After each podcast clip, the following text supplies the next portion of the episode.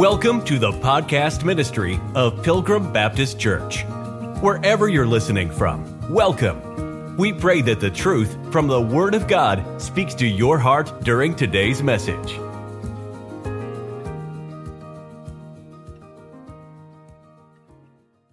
in 1 timothy chapter number 2 let's just read the verse number 9 bible says in like manner also that women adorn themselves in modest apparel with shamefacedness and sobriety not with gorgeous hair or gold or pearls or costly array we talk about modest apparel in connection with distinction and also the second half of it will be as far as covering your nakedness god created in Genesis, male and female. That's the first distinction.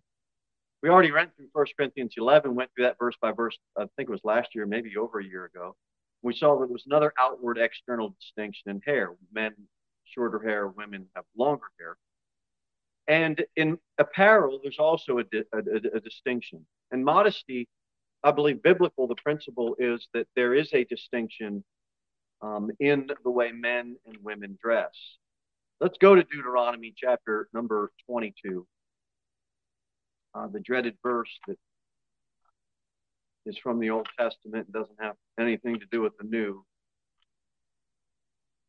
And in many ways, that is true, but in other ways, uh, it is not true. I'd like to first say that we understand the difference between Old Testament under the law. We understand the difference between the nation of Israel as far uh, in, in distinction to the body of Christ. But there's a principle God lays out for the nation. In Deuteronomy 22, verse 5, it says, The woman shall not wear that which pertaineth unto a man, neither shall a man put on a woman's garment, for all that do so are abomination unto the Lord. So that would tell me that would, there was some there was some cross dressing going on. There was some misunderstandings of what God wanted as far as dress.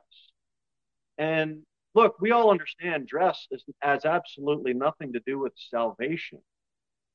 If you've been saved, that's been dealt with. You're washed in the blood. You're on your way to heaven. Nothing that you put on externally is going to change that. We understand that. But if the external appearance didn't matter, why are so many Christians in an uproar about drag queens coming to libraries and reading child, uh, vile books to children when the men are dressed like women? because the external does matter. It does make a difference. And there is a distinction that God draws in dress. When someone reads Deuteronomy 22 and they say, well, that's just the Old Testament, or if they say, well, that's just not what it means, that tells me I don't really have to preach on it because reading it, if you understand English at all, it's exactly what it means. And people say, well, it's it, it has to be the same in all cultures. In other words, if you say that men wear pants or breeches or jeans or slacks, and you say that women are supposed to wear skirts or blouses or dresses, well, that has to be the same in every culture. And so they argue that, you know, it, it, if it's not true for all, then it's not true at all. And so I brought a little visual aid this evening, so I thought it would help. We have this game at home, it's a card game.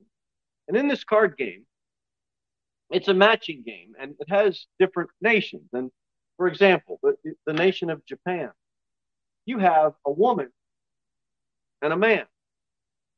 And I'll pass these around at the end of service. You can look at it, especially young people.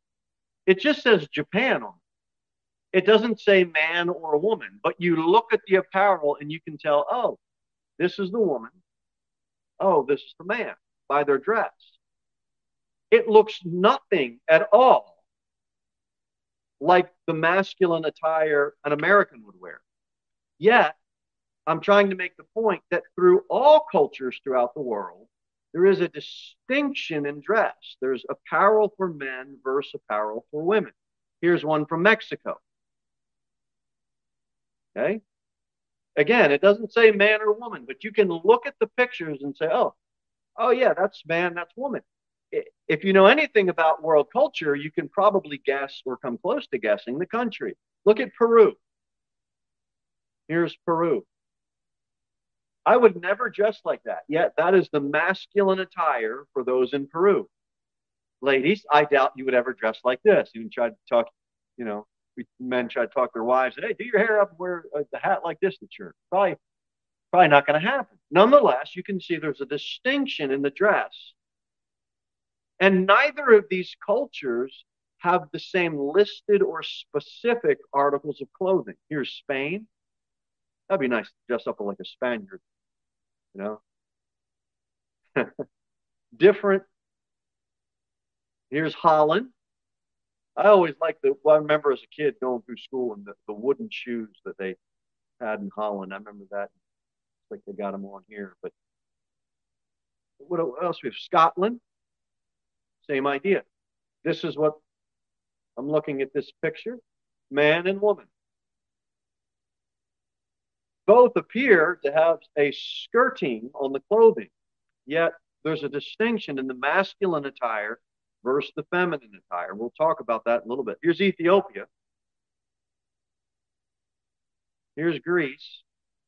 I am not dressing like the guy in, the, guys do in Greece. but the point is, you can see that they're all, it's not about listing articles of clothing. It's about a cultural worldwide distinction. In every culture, there's a distinction between the dress. There's a distinction between an external appearance. Look, both have long robes. This is Arabia. One is a masculine attire, one is a feminine attire. They both have skirting or a robe like apparel, but you can tell one in that country, there's a masculine and feminine distinction. And here's my favorite good old Italy. Okay, here's Norway.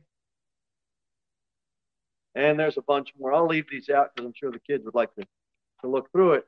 But my point is that we need to get away from naming articles of clothing. We need to get back to the biblical distinction that God calls for men and women.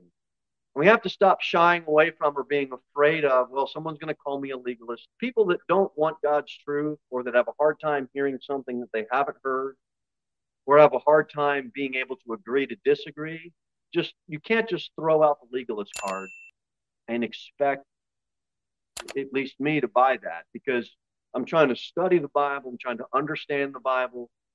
I'm trying to give it in, in practical terms so that people can grab a hold of some truth and then pray about it um, as the Lord would lead them.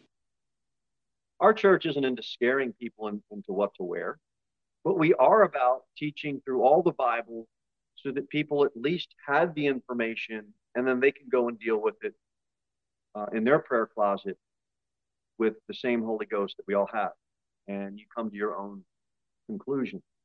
But all things, the Bible says, should be done decently and in order.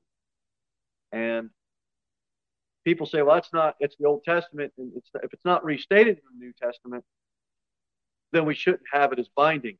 Well, look, everything in Deuteronomy is for the nation.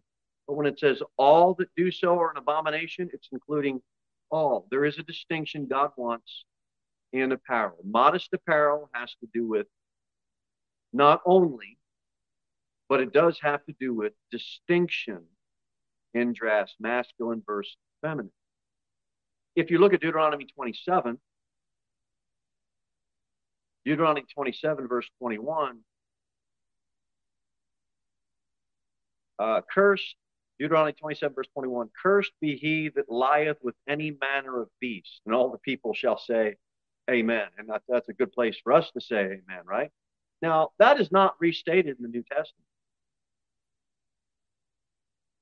Do you think for a minute that principle is left God's mind and, and, and, for God's people, even though it's not the nation? It ain't happening at my house.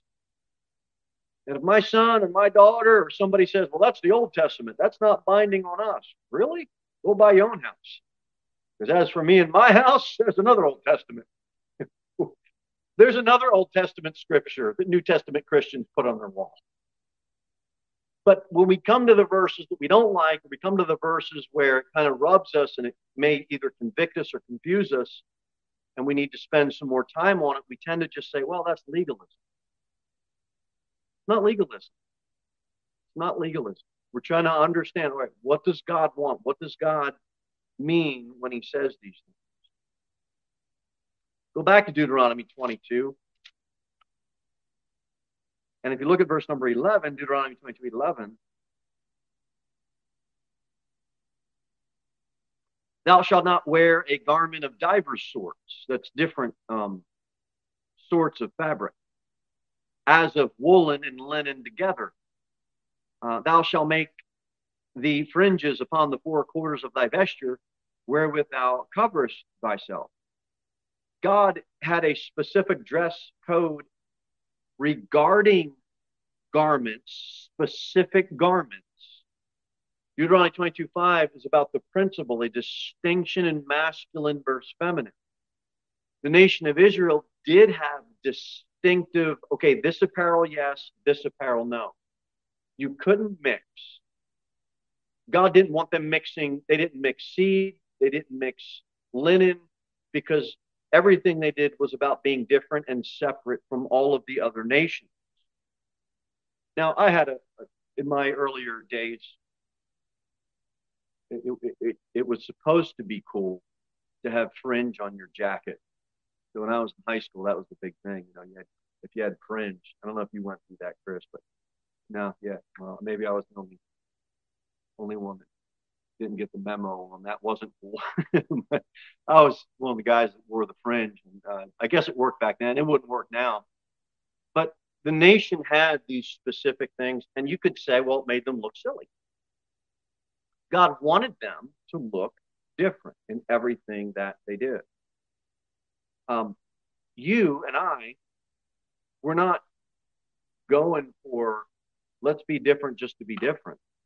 We're going for God has called us, He's separated us. By default, our life should be different. I'm saying, you say, I don't watch the same shows that I watch. I don't have any interest in it. I don't listen to the same things I listen to. I don't talk the way I talked before. I don't tell or listen to the same jokes I used to tell or listen. to Everything about my life has changed because Christ moved in. That's not wrong. That's right. That's a right thing. That's growth. If it's internal budding outward. If it's external only, then you're being played. That's the hypocritical mass. To mask. Hypocrite means to mask. In a few months, we're going to have the Halloween. It's all idea of I'm going to mask myself. I'm going to put on an appearance with some apparel, make myself look like somebody I'm not. And that's not the topic of this message, but there is a difference between inward producing external as opposed to just external. Oh, uh, look at verse number 30. Go back to uh, Deuteronomy 22, verse 30. Uh, the Bible says, oh, a man shall not take his father's wife. Don't do that. Uh, but then it says, nor discover his father's skirt. So here you have the, the a father, a masculine, obviously, masculine identity. Two genders, right? Masculine, feminine, male, female, husband, wife. But you have the father's skirt. And so the skirting was, like we saw in those cards, it's not like I made a career out of wearing a skirt. I mean, I, I have to qualify that. But the martial art, my, my jujitsu uniform, the gi, you put your breeches on and then you put your jacket on and you tie your belt. And then right under the belt, there's this little area of your gi that's called the skirt.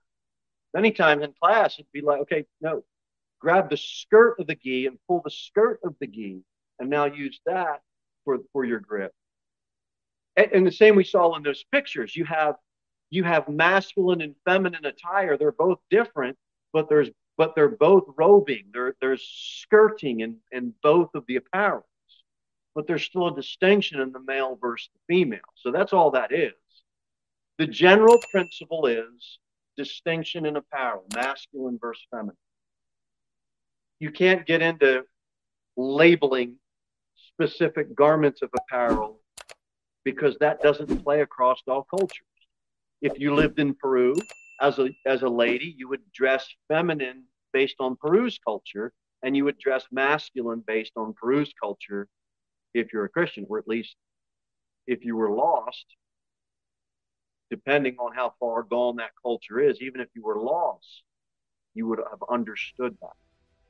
Even lost families wake up and know they're not going to dress their son in a blouse. Okay, lost lost parents should know. Thank you for listening to the podcast ministry of Pilgrim Baptist Church. We look forward to seeing you in the next episode. In the meantime, you can sign up for our email newsletter at www.pilgrimbaptist.church.